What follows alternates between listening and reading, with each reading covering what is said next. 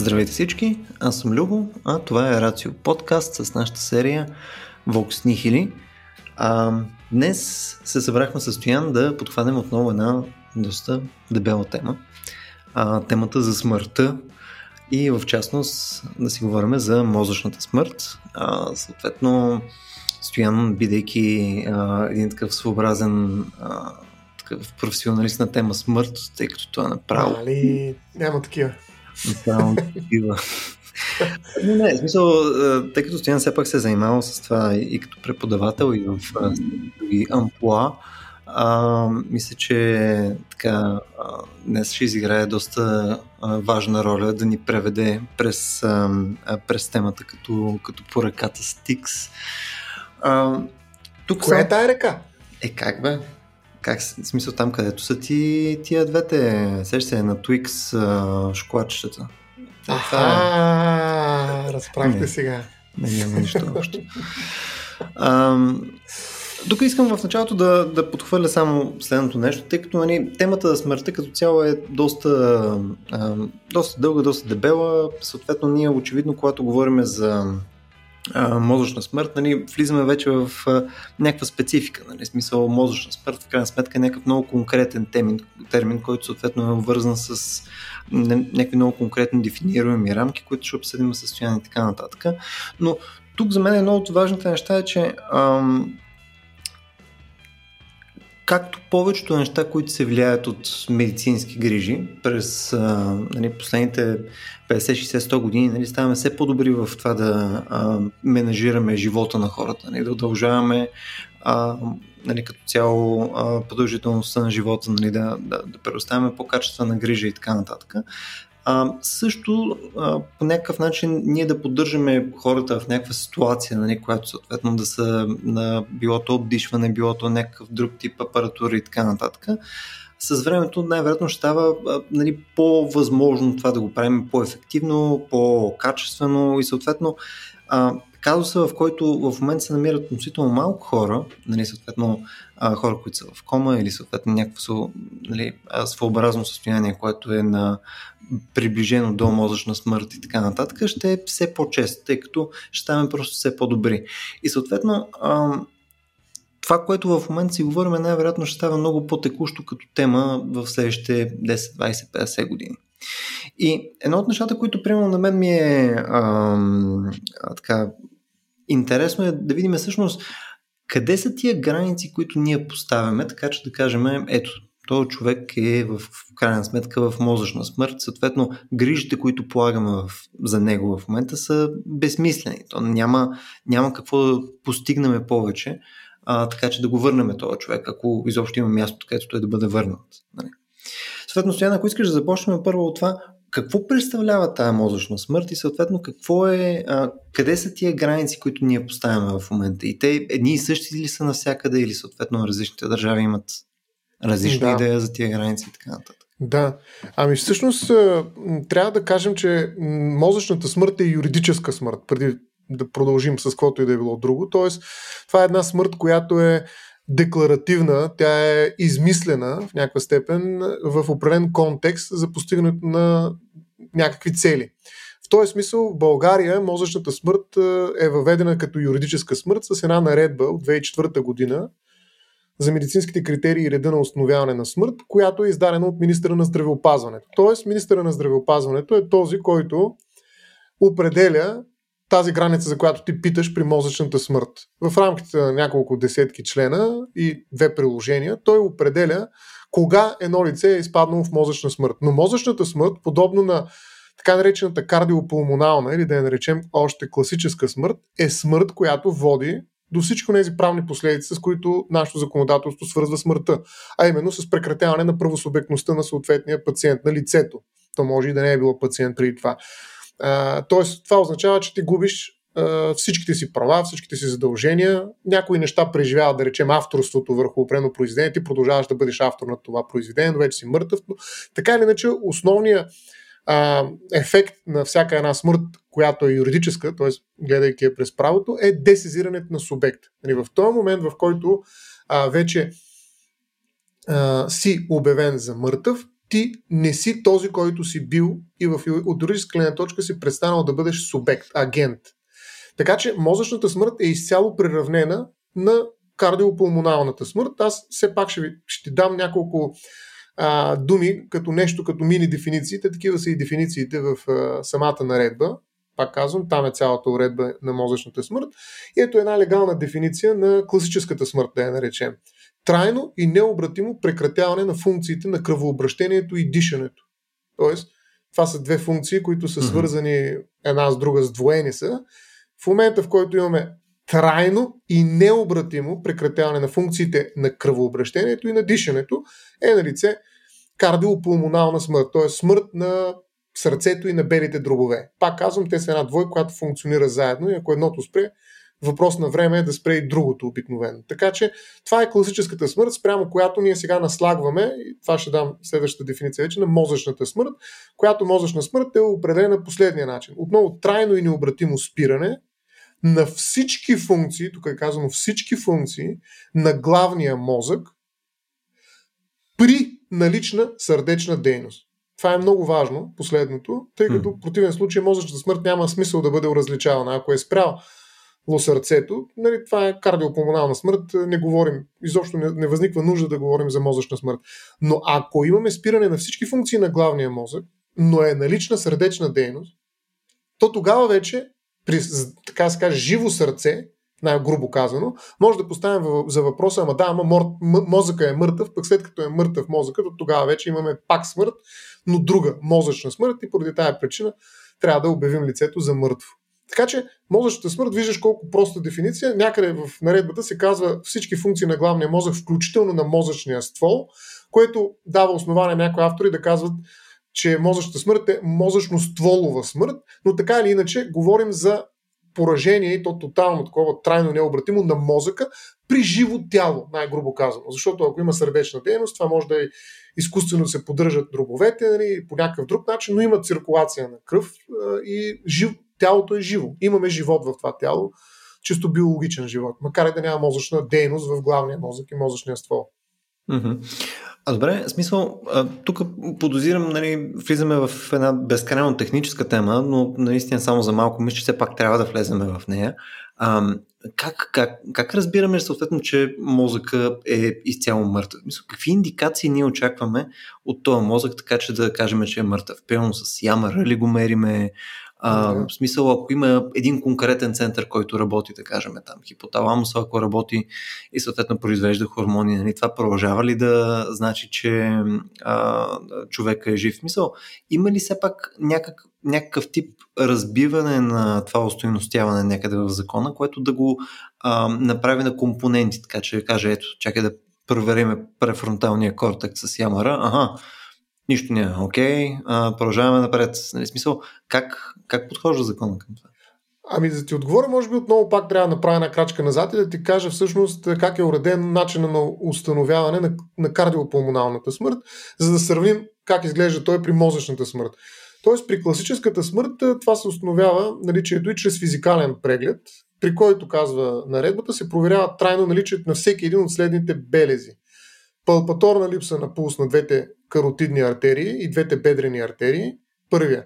Аускулаторна липса на сърдечна дейност, липса на дихателни движения на диафрагмата и гръдния кош, установени при визуално наблюдение, липса на дишане при аускултация на, гър... на гръдния кош двустранно. И чак тук идва, че ЕКГ-то, тъй нареченото електрокардиографско изследване, може да се използва като допълнителен способ за потвърждаване на липсата на електрическа сърдечна дейност, но ЕКГ, ЕКГ изследването самостоятелно не е достатъчно условие за установяването на смъртта. Говорим за кардиопулмоналната смърт, класическата, при която виждаш, че е много важно човек да пипне човек или човек да види човека. Това е много mm. любопитно нещо, както раждането се случва нали, с участието на някакъв човек, майката, Нали, така и смъртта по някакъв начин трябва да бъде а, възприета от друго човешко същество. Виждаш пълпаторна липса на пулс, на сърдечна дейност, ама визуално наблюдение и така нататък. Тоест това не може да го направи уред, машина.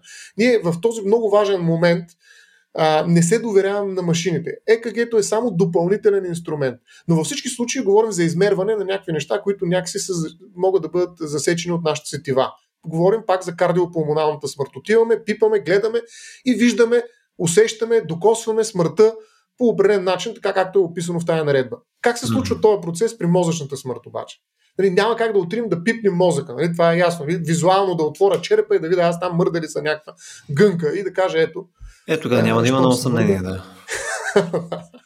а, от тази гледна точка мозъчната смърт е, пак казвам, много специфично явление. Много хора смятат, че изобщо не е смърт, защото тялото е живо, има налична сърдечна дейност и в този смисъл нали, няма как да има смърт.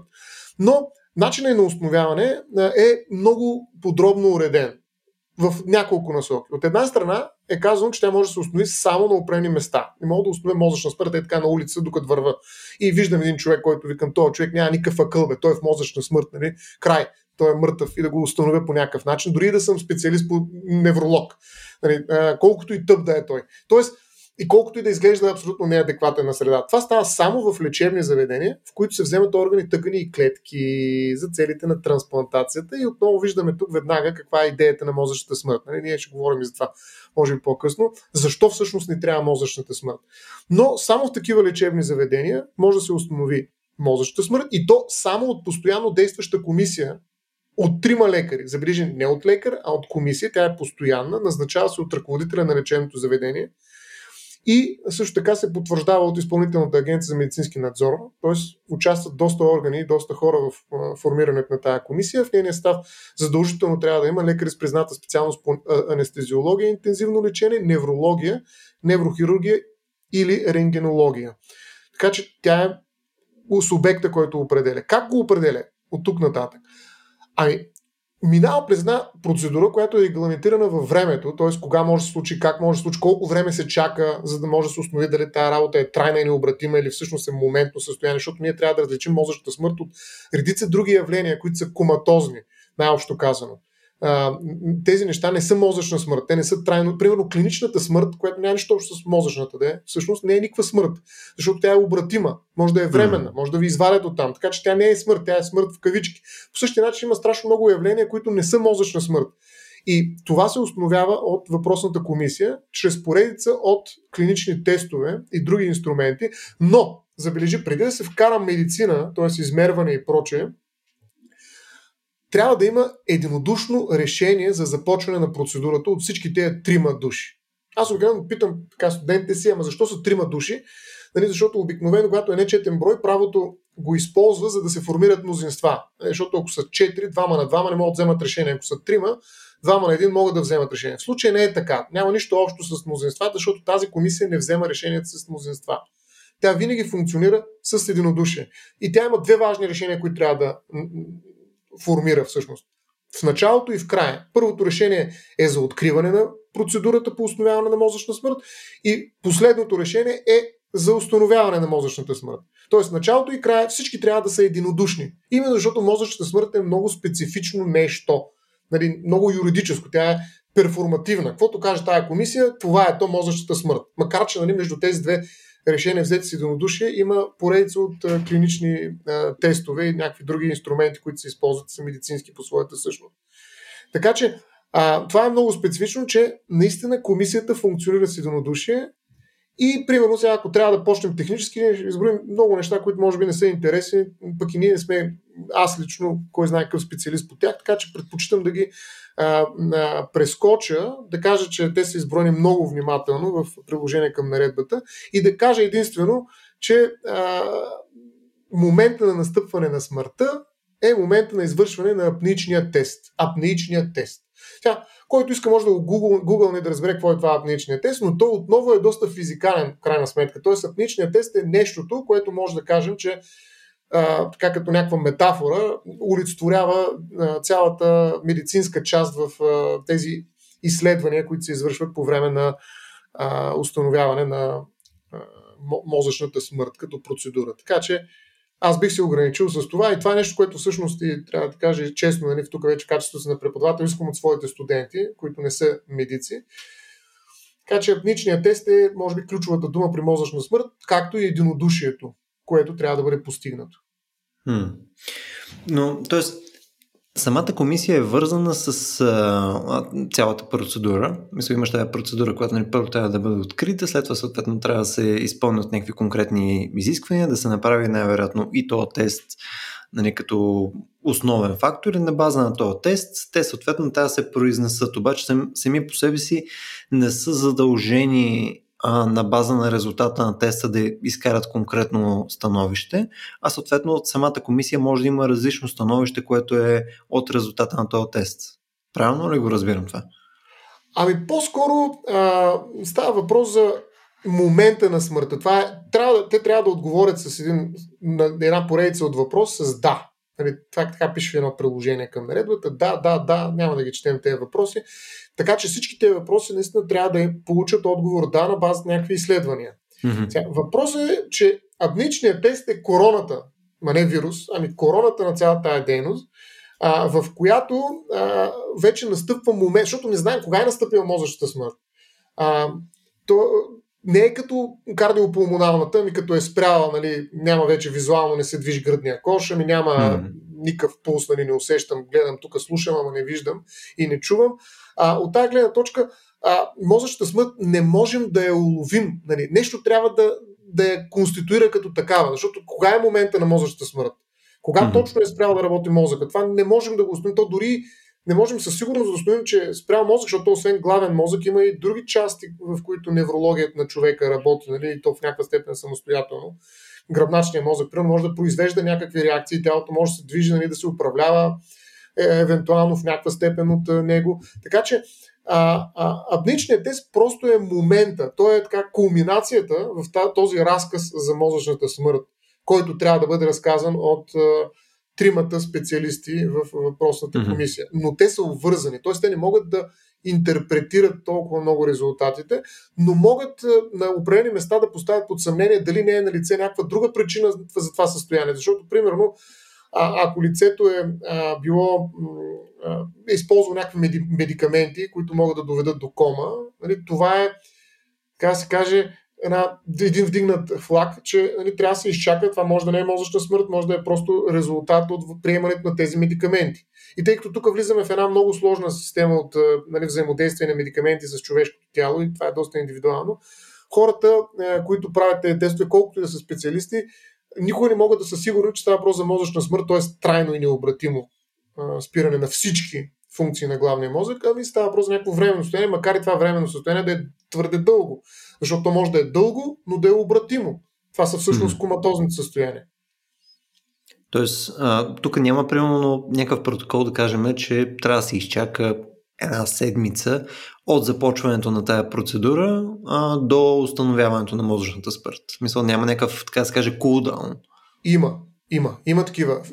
Но дори и при тях има такива, да. Има а, специално определени периоди от време между провеждането на наблюденията, тестовете и изследванията. Има, ако има, примерно, завърши едната първата процедура с отрицателна така да се каже, рецензия, а ако завърши с това, че няма, може втора процедура да бъде направена, но след определен брой дни. Нали, Тоест, mm-hmm. а, има, има това а, темпериране, м, грубо казано, на процедурата, го има в наредбата а, и се изчакват, но а, се изчаква само когато няма съмнение, че всъщност има причина, поради която лицето се намира в такова състояние и която причина може би а, дава основание за това, че за извода, че състоянието не е необратимо. Тоест, mm-hmm. ако има каквато и да е било причина, която поставя под съмнение всъщност необратимостта на състоянието, изобщо не се започва процедурата или тя се прекратява. Ако обаче няма такава причина, започва процедурата и въпреки, че няма никаква друга причина, пак се изчакват редица периоди от време. Те не са толкова дълги в крайна сметка, а, за да се провери наистина дали става въпрос за необратимо състояние или за състояние, което си има причина и тази причина скоро ще спре да действа и съответно лицето отново ще се събуди. А тук това е интересно, че е изцяло отдадено това решение на, на група лекари практически. Мисля, то явно и при стандартната смърт е било по сходен начин. Нали? Някой трябва да го удостовери по някакъв начин, но примерно да кажем, ако а, нали, аз изпадам в а, някаква кома, някъде там блъскаме някаква кола, случва се нещо, нали, в болницата съм и а, съответно идва а, група лекари, нали, установява, че не съм в мозъчна смърт, а обаче съм на нали, някаква серия от апаратура, нали, която ми поддържа сърце, неща и така нататък. Съответно, само доколкото изглежда, не съм в... А, а, не чеквам всичките кутийки, нали, които са от този да. апния тест. А, аз обаче, съответно, както и семейството ми, сме такива, а, да кажем, прямо евреи. И за нас това, това цялото нещо не е окей. Okay. В смисъл, ние не вярваме принципно в цялото нещо там с а, можешната смърт. Нали, за нас, ако съответно си а, нали, ако имаш съдържана смърт, си мъртъв. И съответно в този случай ние сме, еми чак сега, то, то, то умра. Нали, и съответно тук има конфликт и няма, няма някаква аргументация и няма способ по който семейството или съответно волята на човека, който да кажем, че може да изрази предварително по някакъв начин, може да се зачете като по-висше, отколкото тази, която е на, на състава. Ами, много сериозен въпрос, който на практика а, минира процедурите по основяване на мозъчна смърт. А, защото действително, макар и първия въпрос а, от тази наредба и по-скоро нейното приложение, а, да е свързан с това дали е уведомен, са уведомени близките и роднините за това, че е започнала процедура за мозъчна смърт, Макар и да го има това като въпрос, трябва да е да, един от чековете на да, за да продължи по-нататък процедурата. На практика участието чисто юридически на тези хора, на близките, е по-скоро като свидетели. Нали? Те а, консумират крайното решение, като просто се зачита спрямо тях, нали? това, което реши въпросната комисия. Има предвид обаче, че повечето от лекарите, които занимават с това нещо, много внимават и търсят съгласието, освен нали, помежду си и на близките и роднините при установяването на мозъчна смърт. Защото те знаят, че това е една компрометирана версия, нали, някакъв особен апгрейд на, на понятието за смърт, което на всичкото отгоре е с определена цел. Нали, целта е, нека да я кажем, може би трябваше с нея да почнем между другото, но мозъчната смърт има смисъл единствено и само с оглед целите, не само, но основно 99% с целите на трансплантация. Значи идеята е да се вземат органите от това тяло, което е живо и тъй като то е кондиционирано, вътре има кръв, mm. подхранене, нали, цялата, тая, цялата инфраструктура телесна, която може след това лесно да бъде разпределена към определени реципиенти, но трупа става донор. Нали? Тоест той се превръща в източник на ресурси за други хора, които оцеляват благодарение на тези части, които се кондиционират в иначе живото тяло. Нали? Това е най- подходящия хладилник, макар що не е точно хладилник в кавички, mm. в който да се съхраняват тези органи преди те да бъдат дадени на хората, които се нуждаят от тях, на, на реципиентите, чрез именно трансплантация. Така че идеята на мозъчната смърт е да десизира субекта в рамките на това тяло, за да може това тяло да се превърне в съд, от който аз да се взимам необходимите органи и да ги трансплантирам към реципиентите, които чакат. Така че това със сигурност е решение срещу пациента, срещу лицето, спрямо което се констатира мозъчна смърт. Затова и всяко съмнение, между другото, трябва да се тълкува в полза на живота. И това е основен принцип. Всяко възражение на роднините, дори понякога, нали, де-факто това се случва, се тълкува в полза на живота. Тоест, много малко лекари в България, да не кажа, че аз може би няма да има такива в България, биха установили мозъчна смърт, ако имат на среща си възразение на близките на това лице. Защото нали, то се инструментира. Не случайно, между другото, има специални правила, които казват, че екипа, който основява мозъчната смърт, т.е. тази комисия, екипа, който извършва вземането от трупния донор, е, е, екипа, който извършва изобщо вземането пред трансплантацията, екипът, който извършва трансплантацията, т.е. поставянето вече в тялото на, на реципиента на тези органи, трябва да бъде съставен от различни лица. Тоест, не трябва, тоест, виждаш, закона самия разбира, че има конфликт на интереси. И mm. Това да не установиш мозъчната смърт е в интерес на пациента. Това да я установиш е в интерес на реципиента. Нали, защото той чака. За него мозъчната mm. смърт е добра новина. Дарема за пациента, спрямо който се обявява, спрямо който се обявява мозъчната смърт и неговите близки, това е лоша новина. Те имат надежда, искат да продължи лечението, докато е възможно най-често. И от тази гледна точка наистина възниква една такава конфликтна ситуация, в която изглежда, че лекарите са тези, които държат нали, чупчето и най-накрая постановяват нали, решението си, но това не е така де-факто. Просто те се съобразяват с цялата ситуация в конкретния случай, включително с мнението на близките, които трябва многократно да бъдат убеждавани, че всъщност става въпрос за мозъчна смърт. Затова лицето не се обявява в мозъчна смърт, независимо от тази процедура, за която ти казах, докато близките не се съгласят с това нещо, водени биле от алтруистични подбуди нали, да спасат живота на определени реципиенти или просто защото се дезинтересират в един момент и не искат повече да се занимават с това нещо. Така че изглежда наистина, че лекарите държат контрола, върху мозъчната смърт, но това е само де юре, де факто това се случва чрез един такъв контрактуален подход. Т.е. трябва да се споразумеят всички замесени, mm-hmm. които по някакъв начин биха претърпяли някакви негативни правни последици, с изключение, разбира се, на пациента, за да се обяви мозъчната смърт. А тук ако обърнем съответно и на обратно нещата, смисъл, ако приемем, че в случая семейството има интерес нали, в, от този мозъчна смърт също. Мисъл да кажем, че има застраховки, които трябва да се изплатят да. или съответно наследство, което трябва да бъде разпределено и така нататък. А, смисъл, каква е защитата в такъв случай за човека? Тогава е конкретно лекаря.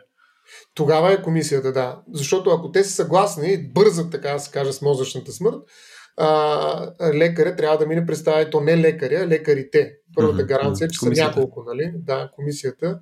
А, и че трябва да вземат единодушно решението. А това е доста сериозно решение, нали? така не се взима на лека ръка. Пак казвам, много рядко даже се стига до това решение, което всъщност пречи на, на трансплантациите нали, в България. А, това е една от множеството процедури, които касаят трансплантация, които изискват по-голяма популяризация, за да могат хората да ги възприемат по-позитивно. Иначе изглежда наистина точно като, а то си е така, като една сложна, сива процедура, в която може да случи всичко. Нали, mm. На практика и то, нали, там, мъртъв ли е сега, не е ли мъртъв нашата православна давай, там, давай, давай. Да, давай да му вземем сърцето или белия дроп или там нещо друго, което ни трябва. Не случайно ти каза за евреин, но нашата православна църква не признава мозъчната смърт. Също. Тя не смята, че човек е мъртъв след като тялото му е живо. Нали, то разчита всъщност това нещо, наречено мозъчна смърт като концепция. Пак казвам, тя е инструментална смърт.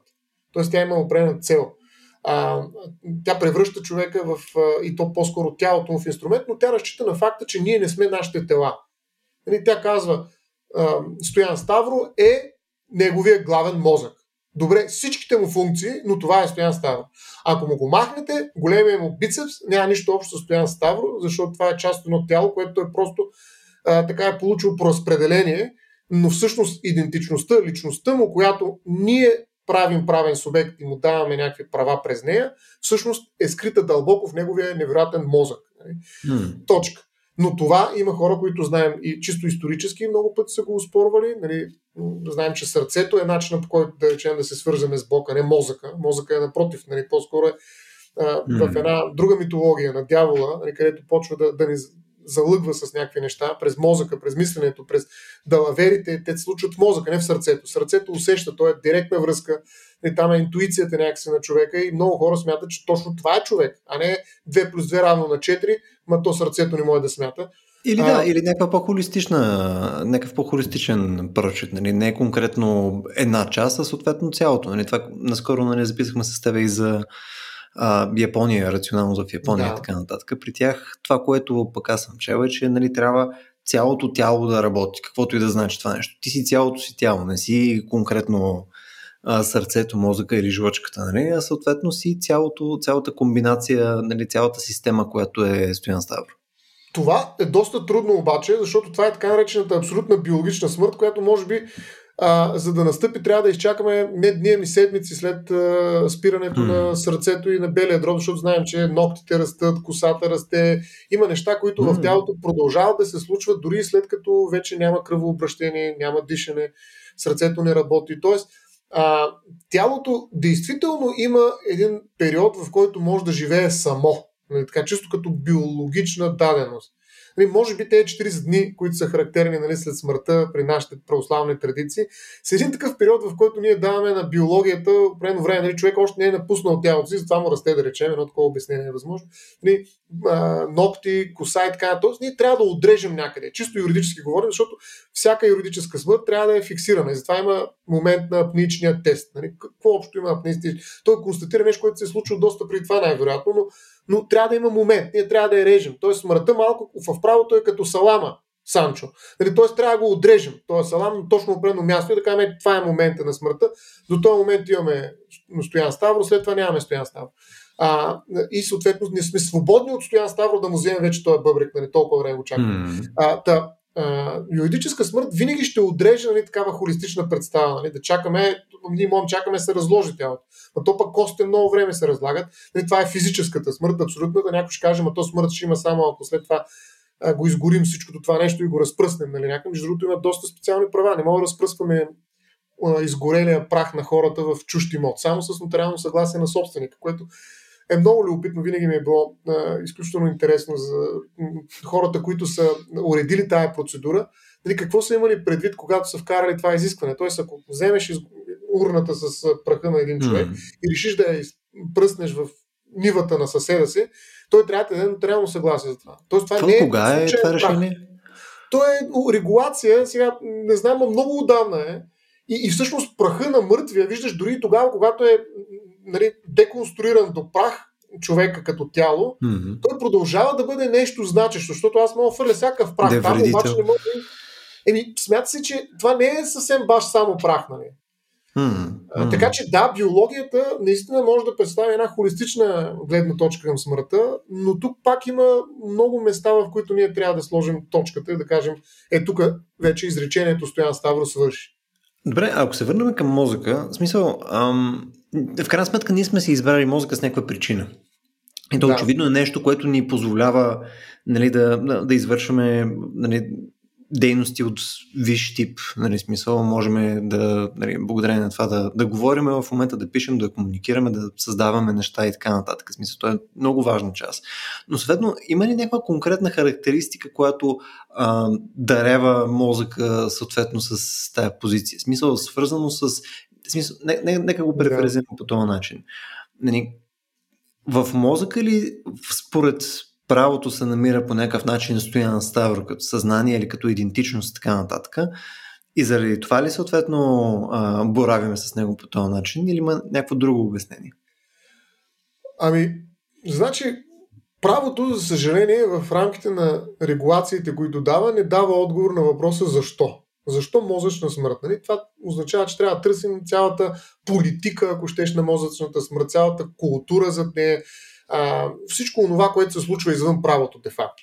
А, така че аз по-скоро бих спекулирал тук, няма как да, да, да цитирам разпоредба, в която е даден отговор на този въпрос, но а, мога да, да кажа, че всъщност мозъка, ако е извор на идентичността на човека и това е причината да имаме мозъчна смърт, това по-скоро не е вярно. Защото имам хора, които а, имат много сериозни мозъчни увреждания, включително една деменция, ако щеш. А, нали, това е изключително тежко заболяване, което в един момент те превръща в някой друг. И така, аз нямам никаква представа и то е мозъчно заболяване, то е заболяване на мозъка.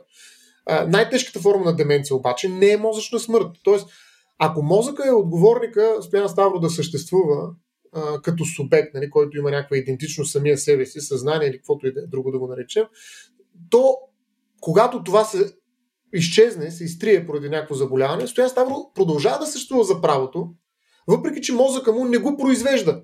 Нали, аз съм спрял mm. да бъда себе си и въпреки това правото отива, мери ми пулса на мозъка казва, мозъка му работи, има някакви функции. Значи е стоян става. Тоест, не е софтуерно, ами някакси хардуерно е аргументирането на Стоян Ставро през неговия мозък. Значи аз не съм онова, което произвежда мозъка ми като някаква личност, а mm-hmm. чисто и просто механичното функциониране на моя мозък. Точка. Mm-hmm. Тоест, това е една много сериозна биологична редукция и тя няма каквото и да е било според мен, а, как да кажа, социално, интелектуално оправдание. Нали, функции. Говорим за функции, за физиология на мозъка. А не за това дали Стоян Ставро още продължава да живее нали, в гънките на мозъка си. Това никой не го интересува. Важно е мозъка на това тяло да работи. Тоест тялото от едно огромно количество органи се редуцира до един мозък. И тъй като, пак казвам, това е компромис, нали? затова е компрометирана до голяма степен и темата на нали, мозъчна смърт за много хора, нали, то всъщност няма как да бъде оправдано. Защо мозъка? Ами така сме решили, просто така сме се разбрали, защото все пак е важно да има трансплантация, аз бих казал. Mm-hmm. Тоест, не е теоретичен спор, в който можем да кажем да стиснем ръцете, абе тук мозъка е най-важен, защото А, Б, С, нали? А просто защото трябва по някакъв начин да изключим нали, субекта да дръпнем шалтера и да кажем, да, тялото още има кръв в него и то е супер това, ама дай да вземем сега тук тези органи за средни трансплантации, защото тази работа, тази битка сме я загубили. Нали, битката за живота на този човек. Нали, той е в такова състояние, трайно необратимо нали, спиране на всички функции на главния мозък, нали, при налична сърдечна дейност, че няма смисъл да се бори. Нали? Това е едно от местата, в които медицината нали, дига ръце и казва, бе, ние сме много голяма работа, лекарите, изобщо медицината, обаче има една граница, на която нали, трябва да спрем да правим всичко, което е по нашите сили и да, да дадем нещо друго да се случи. Hmm. Отказа. И то такъв съзнателен мъдър отказ на, на медицината да се намесва и да продължава ни състояния, които могат да траят дълго време наистина, но са абсолютно безсмислени. Те нямат, не носят полза. Ето, в крайна сметка, ако ние стигнем до тая патова ситуация, където лекарите не могат да получат съгласието практически на, на семейството, а съответно нали, всички кутийки имат чавки в тях, съответно нали, човека, доколкото лекарите им е известно, си е мъртъв. Нали, той си е нали, в мозъчна смърт. В смисъл, ние отново попадаме в а, случая, в който нали, този човек е на някаква апаратура и съответно е там, докато вече не се случи и друга, другия тип смърт, практически. Да, нали така? да точно. И, и съответно там поддръжката вече на, на това състояние и така нататък пада върху семейството му, подозирам. И върху а, там някаква клинична пътека. Да. Ами ако не е мъртъв, нали, може да върви по клинична пътека. Трупа не може да върви по клинична пътека, mm-hmm. но пък има разходи във връзка с трансплантацията, нали, защото той веднага се превръща в нали, ресурс, нали, този mm-hmm. труп. А, така че да, е свързано е с немалки разходи, разбира се, но според мен разходите не са такъв проблем, поне в България говоря, макар ще винаги са проблем, разбира се, колкото а, проблем е, значи, той е много по-древен, страха от това да обявиш един жив човек за мъртъв. Mm-hmm. едно време, ние не знам дали сме имали повод да го говорим това нещо, мисля, че сме имали. Хората са искали, когато ги обявят за мъртви в средновековието, тъй като там няма такава технология, няма клинични тестове, няма клинични изследвания и прочие и т.н. А, искат преди да ги заровят в а, гроба, в ковчега да ги сложат в земята, да ги пробушат, да ги промушат с едно специално шило през сърцето, да е сигурно, че те няма да се събудят в един момент и да си окажат заровени под земята 2 метра в един ковчег и да не могат нищо да направят. Нали? Тоест да умрат, да се наложат, да умрат по този страшно неприятен начин. Хората са искали, нали, когато им се обяви смъртта и преди да ги заровят, със сигурност да ги убият. Нали, независимо от причината, поради която те са ги обявили за мъртви. Тоест има един огромен страх от това да не ме заровят жив. Този страх, разбира се, не е само личен, той е професионален на лекарите. Представете си какво ще стане, ако всъщност този човек е жив наистина. И този страх прави много консервативни всички решения, касаещи мозъчната смърт, която и без това го компрометира. Нали? Защото тя казва, бе, той е жив като тяло, ма мъртъв като мозък. Hmm. И оттам една такава дефанзивност, нали, една предпазливост до, до много голяма степен, нали, в която ние чакаме всички субекти да се съгласят, по-скоро да се договорим при наличие на определени медицински показатели за това, че смъртта мозъчната е настъпила. А, така че страха не, а, не е от това, нали, че по някакъв начин аз правя а, някакъв разход за това нещо, а ако бързам, за да спестя този разход, може да се окаже, че съм обявил за мъртъв един жив човек. И дали ще мога да живея с това аз. Нали, пък плюс това всички, които регулират, си представят ситуацията, в която и те могат да изпаднат в състояние, в което се търси установяване на мозъчна смърт. Нали. Тоест могат екстраполират към себе си. А, така че м- според мен не толкова парите са проблем. Макар, че нали, те са проблем. И обикновено, наистина, ако го направят, той човек, както казаш ти, ще стигне до един момент и до някакво заболяване, при някаква пневмония, която ще го убие и като тяло. Нали, той е квази пациент, който стои на границата между живота и смъртта. В един момент ще умре и като тяло. А, и какво става тогава? Пък другия голям проблем е, че просто пропуснахме да спасим едни 5-6 човека или повече дори, които са реципиенти и чакат трансплантация. Защото ако бяхме малко по-смели, нали, освен, че щяхме да спестим някакви разходи, които са чисто економически, ние щяхме и да спасим живота на хора. Нали, което според мен е също много голям, а, така, както кажеш, инсентив, т.е. стимул за това да се а, обявява мозъчната смърт. А другия, между другото, елемент, който а, нали, то винаги с смъртта а, изкача, то не е задължително конкретно само за мощна смърт или нещо подобно, а е, че а, изглежда, че смъртта е някакъв спектър. А, нали, то не е или си жив, или си мъртъв. Нали, то просто, нали, и, и това отново го виждаме, както започнахме в началото, нали, с подобряването на нашата медицина. Нали, съответно, колкото повече достъп до нови медикаменти имаме, нови технологии и така нататък, ние си позволяваме да връщаме хора нали, от, от, в други случаи нали, преди години сигурна смърт а, просто защото знаем повече в момента за човешкото тяло и съответно можем да, нали, да навигираме този спектър по-добре. Демек ние избутваме повече и повече смъртта към периферията. Нали. Mm. Ако преди нали, може да си умреш като пич от а, а, някакъв рандъм грип, сега в момента да умреш от грип, по-сложно. Нали, съответно, нали, и, и по същия начин работи нали, и по в периферията.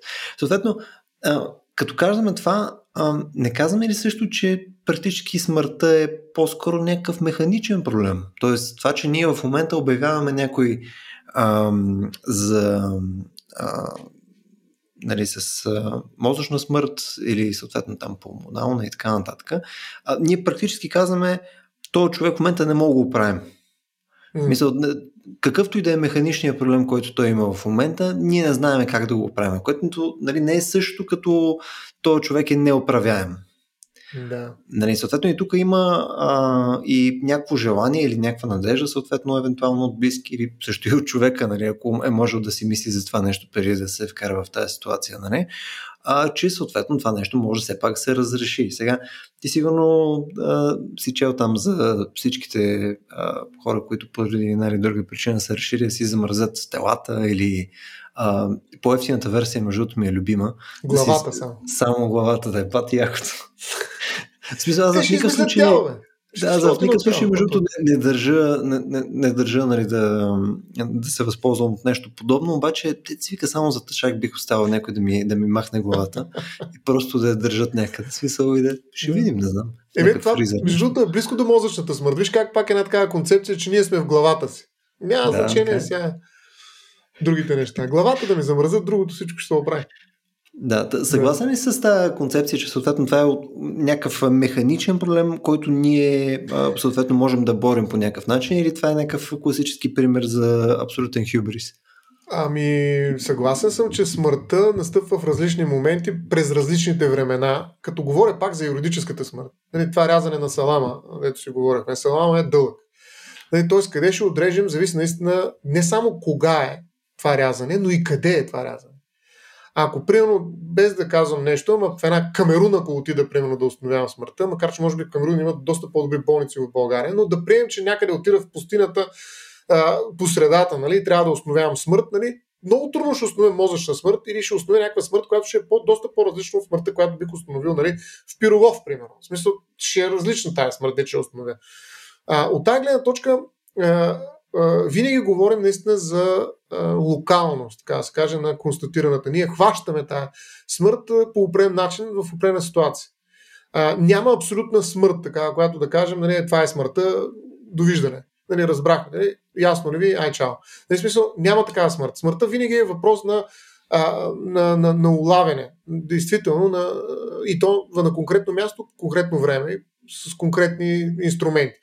А, но дали това е характерно изобщо за смъртта, това вече е според мен въпрос, чието отговор зависи от това как гледаме на смъртта. За мен смъртта като юридически инструмент има за цел наистина да спрем да се занимаваме с субект. Тоест тя винаги е инструментална. В този смисъл дори кардиопулмоналната смърт е инструментална. И това е момента, в който аз трябва да кажа вече, ами няма там човек, дайте да се занимаваме с другите хора. Нали, това е нещо друго. Да, той има трупа особен режим, няма да, да си го слагаме вкъщи да го окачаме на стената, има определен режим, но това вече не е човек.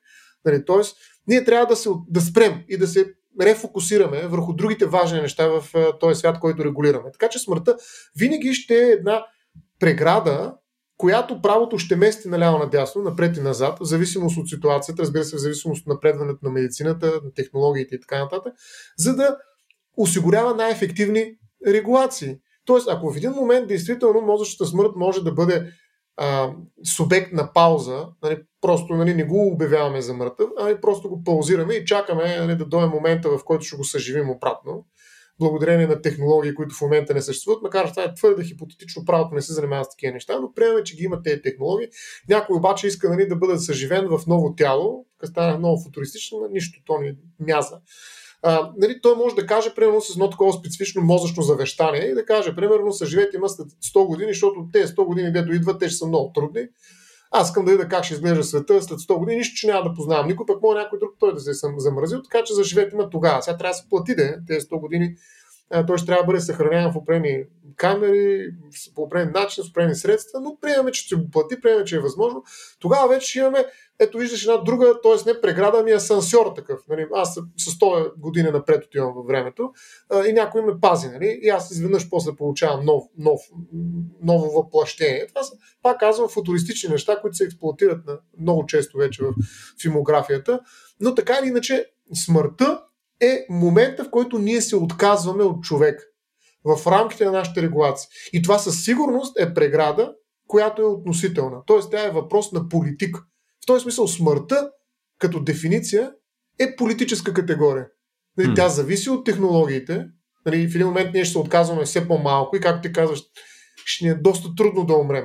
Нали, затова има хора, които си правят специални завещания, living will, които казват, да бе, като се стигне до такава ситуация, и че не ме занимавайте, нали, смисъл не съм мъчете, оставете ме, защото ако ме върнете, аз съм просто едно месо, в което нали, цъка един часовник, нали, който вие поддържате нали, изкуствено. Аз не искам да живея, това не е живот. Аз не искам mm-hmm. подобно нещо. Даже то е против достоинството ми. Тоест има хора, които искат да ги оставим на смъртта. Тоест, а това може ли се зачете принципно, ще прекъсна? Да, ми по принцип има хора се записват. Сега, при нас няма предварителни указания за лечение, но знаеш, че някои хора се пишат това нещо на, на гърдите, нали, нарочно, за да го видят в момента, в който някой тръгне да ги съживява, да не ги съживява. Това са извънредни медицински инструменти или способи за връщане обратно към живот, които някои хора смятат, че не си заслужават да бъдат използвани спрямо от тях. В България, mm-hmm. за съжаление, няма такава уредба на предварителните указания за лечение.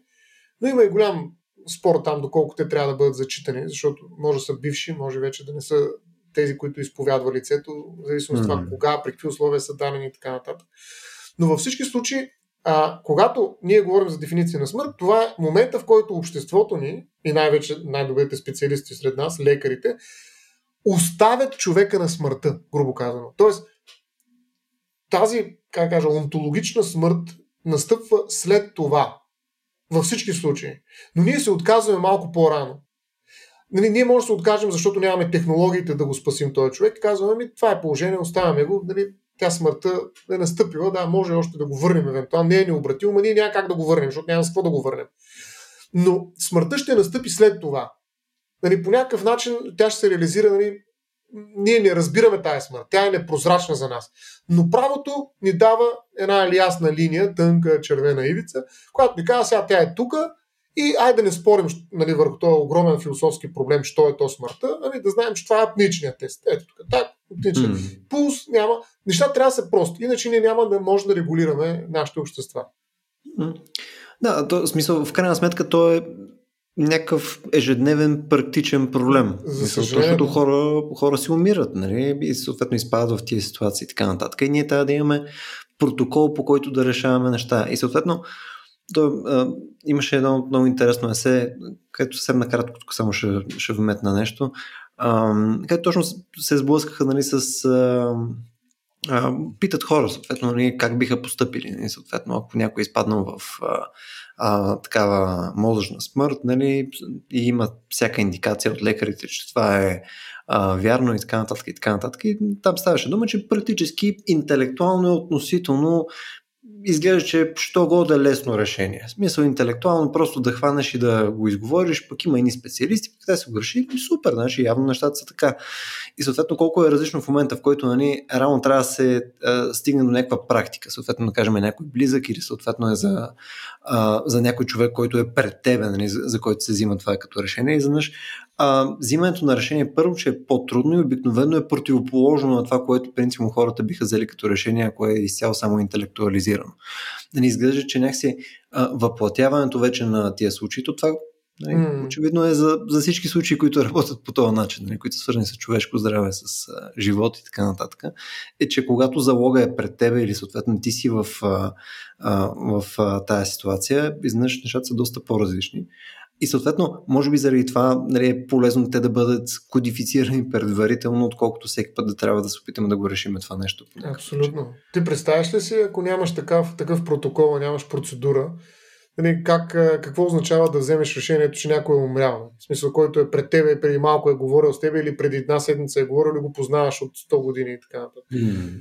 Това е непосилно, нали? Това решение трябва със сигурност да бъде инструментализирано до така степен, че всъщност то да е без автор.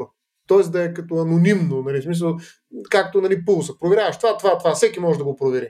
Нали, всеки може да го констатира. Не си ти автора на това акт. Не, макар, че при мозъчната смърт има една перформативност, която нали, уче е извадна. Тоест там много трудно и затова има консервативен подход. Нали? Лекаря може да каже, бе не съм автор. Ами как не си автор, при условие, че ти взе всичките решения там? Да почнем, да установим и така нататък. Нали? Това е малко става като административен акт. Нали? Ти го казваш. И, mm. и тогава ти си отговорен, ти си той автор, който е казал, че човека е мъртъв. Не защото там просто нямало там палпулация, нямало пулс, нямало нещо друго и т.н. Нещо, което всеки може да констатира. Нали? И, и за това, примерно, не може да се успорва Нали, моля да успоря, примерно, аз очаквах, между другото, ми взе, че въпрос тогава отговорихме за това, но после отирахме в друга посока, сега за малко ще се върна. Mm. Всъщност, може ли да успорим решението на комисията, да кажем, бе, mm. вие взехте решение, но всеки да административен акт, да, да го обжалваме, има право на втора инстанция, на трета инстанция, нека века се да каже, нека някакви други специалисти да назначат експертиза, да установят дали аз пък не съм съгласен, че, съм, че е мъртъв този човек. Ми не може, точно защото това не е решение, а е констатация. Нали, акта за смърт по същия начин, той, то се прави на съобщение за смърт, след това става акт за смърт, той не е определен за смъртта. Акта за смърт. Но решението, етничният е с констатирането, значи смъртта, как да кажа, е настъпила в крайна сметка при мозъчната смърт за това, че някой е взел решение за следното съществуване. Не е така при кардиопулмоналната смърт. Вижте, това е много важна разлика. Представи си, че едно лице е обявено за мъртво. Поради някаква причина, примерно някакъв самолет е катастрофирал, решен, че всички са убити, това става по съдебен ред вече. Няма лекар, който да пипа ръката там за пулс, нали, да гледа има ли движение на гръдния кош. Нали. А, това става по специална процедура пред съда, нали, констатира се, но може и по другия начин да е станал, няма значение. Констатира е кардиокопулмонална смърт. Даже може да е констатирана в резултат на убийство. Или определено лице да е осъдено да е влязло в затвора за това, че е убило друго лице, което има акт за смърт, така нататък смята за мъртво. След 20 години обаче, същото лице, това, което уж е умряло, нали, поради акта смърт, се появява и се оказа, че той изобщо не е променил, откъснало му едната ръка, ама това, това го има в немалко филми, между другото. И то се появява съвсем живо и здраво. Само, че има акт за смърт. Сега въпросът е, съществува ли това лице за правото или не съществува, след като има акт за смърт, а едно друго лице лежи в затвора вече 20 години за неговото убийство. И сега още по-интересен става казус и това се дава между другото на студентите по наказателно право, по право. Ако той, дето го излежи, дето лежи, излезе вънка и отиде и казва, аз тебе вече съм те излежал. Нали, тъй, че я те убия най-добре, защото заради тебе, ако знаеш какво стана живота ми, и отиде го гръмва. И те после казват, бе, той човек мъртъв. Пък, нали, ти го уби, значи нищо не си убил, защото всъщност той е мъртъв отдавна. Нали, пък и ти вече си го излежал, защото нали, ти го уби преди 20 години. Mm-hmm. Тоест, как се оказва, че сега въпросът е смъртта Зависи ли от това, че ние като общество и като правна общност сме приели, че е налична, или всъщност е някакъв факт, който е независим от правото? Специално при кардиопулмоналната смърт, отговорът е, че смъртта е факт. Тоест, какъвто як за смърт да имаш, каквото и да е станало, ако човека не е умрял, той е жив. Като се върне, така да се каже, встъпва във всичките си права на Стоян Ставро, да речем. И, и съответно, ако някой тръгне и го убие, Нали, той ще извърши престъпление, защото ще наруши правото му на живот. Той е човек, нищо, че има за смърт. Той е жив. И сега това, което може да се случи, разбира се, да се приспадне наказанието, което вече е изтърпяло същото лице, при второто наказание, което му се налага. Но във всички случаи може да се иска отмяна на предишната присъда поради грешки и така нататък. Той има редица други инструменти, но те не минават през това просто да, да се направим, че нали, шапка невидимка. Нали? Той човек не съществува. Бе. Голям прав, че го убили. Той умря преди 20 години за нас. Нали, ти вече за нас не си жив. Как, как изглежда това при мозъчната смърт? Еми, много по-различно. Нали, защото след мозъчната смърт той има едно задължение нали, до някакви часове, два дена, 48 часа, трябва да се извърши погребение. Тя има случаи, в които може и по-дълго. Но за 48 часа няма да се промени нищо. Тоест, мозъчната смърт няма как да се самоопровергае като факт.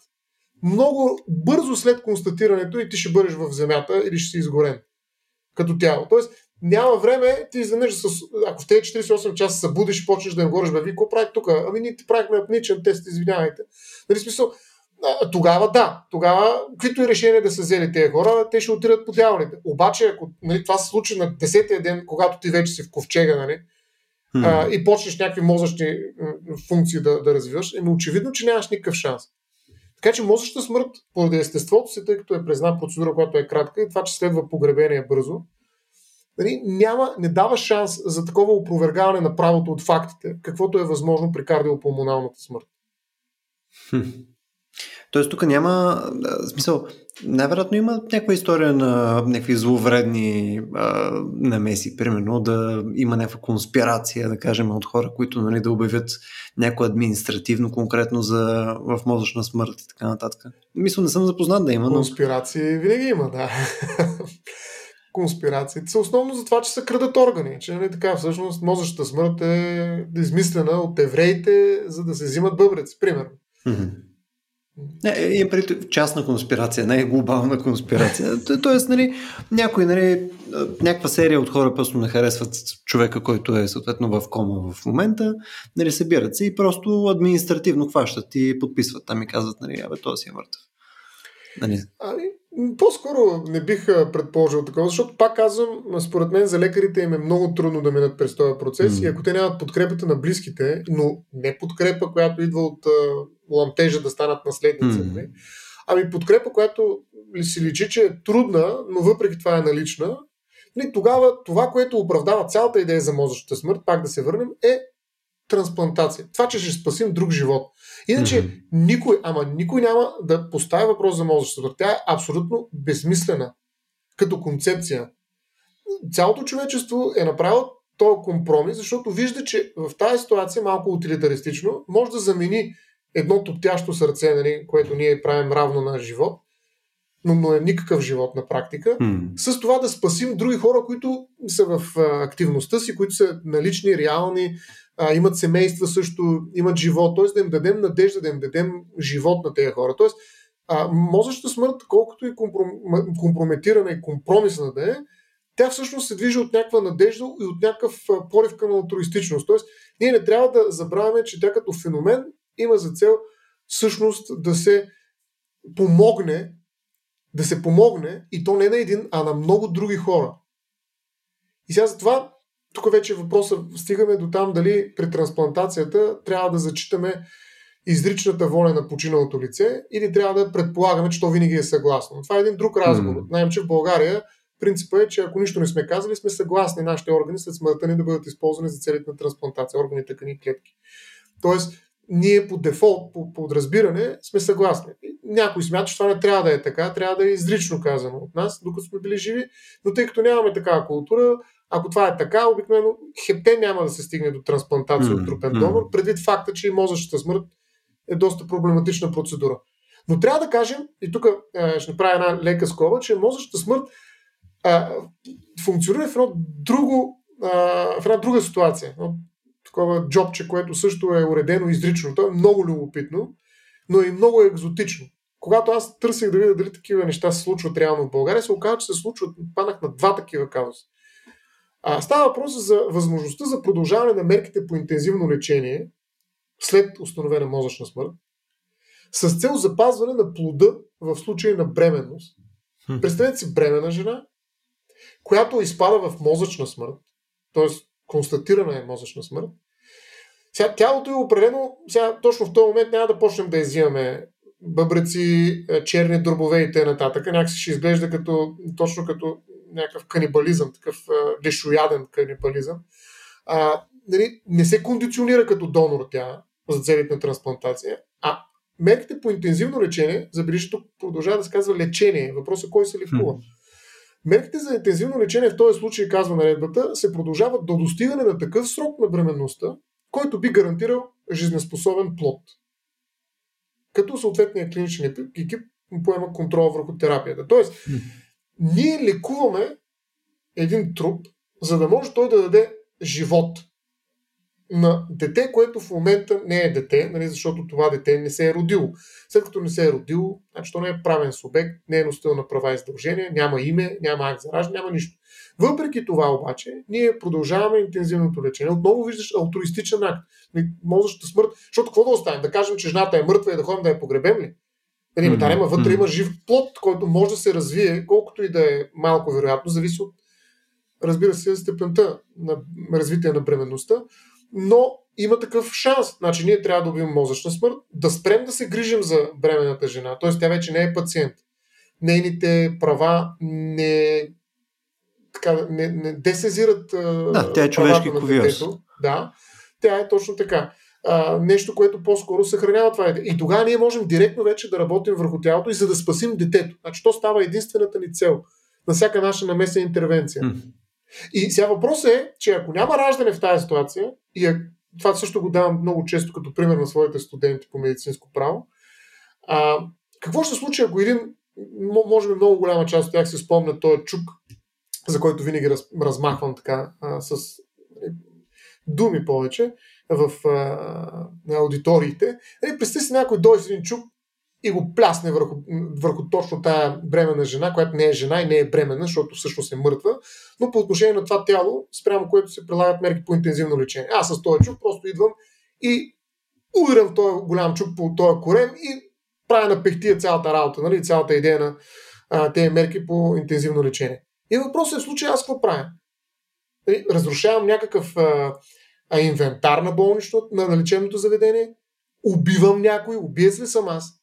Или съм хулиган, който трябва да влезе в затвора заради хулиганство обаче. Нали? Тоест, защото нещо демонстрира някакви глупости тук и прави явно неуважение и така нататък.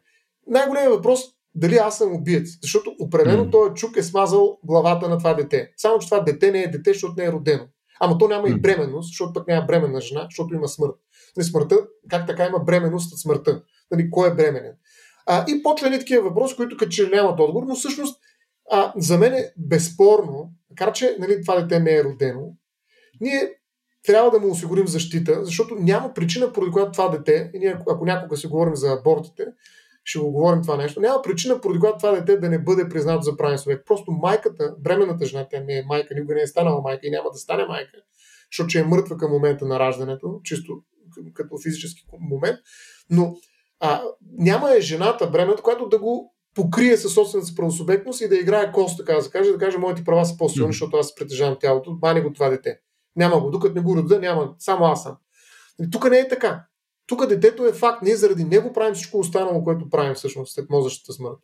Така че за мен нали, това е рожба, има такова понятие в наказателния кодекс, рожба, която трябва да получи закрила. Вярно е, че много екзотичен казус, но аз пак ти казвам, че го намерих на два пъти, този казус в България.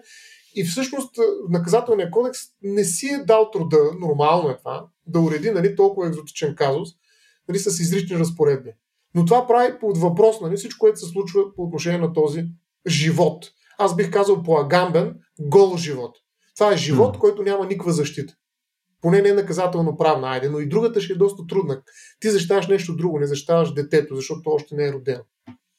А добре, защо се води за неродено в този случай? В смисъл, то, а, а раждането задължително трябва да бъде.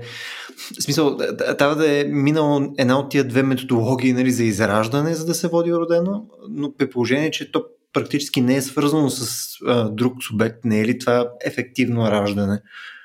Точно така. Аз смятам, че това е така, но това по документи и по юридическо м- концептуализиране на случващото се не е така. Защото ние може някой път друго да си говорим за раждането, защото това е много сложен проблем. Какво представлява раждането? Нали, се изглежда много просто нещо и пак точно толкова, колкото смъртта масово, т.е. ние трябва да сме много наясно кога хората се раждат, но също не е така. А, да, раждането обикновено, нали, ако трябва с едно изречение да кажа, е свързано с отделянето на тялото на плода от тялото на бременната жена. Тоест трябва да има отделяне на тези две въплатени личности в отделни тела, нищо, че не е отрязана пъпната връв, но просто са отделени. Това е раждане. Това може да стане нали, естествено, може да стане с родоразрешение, може да те отрежа корема и да го отделя и те нататък. Не е това, разбира се, но така или иначе а, трябва да има отделяне. Тук няма такова нещо.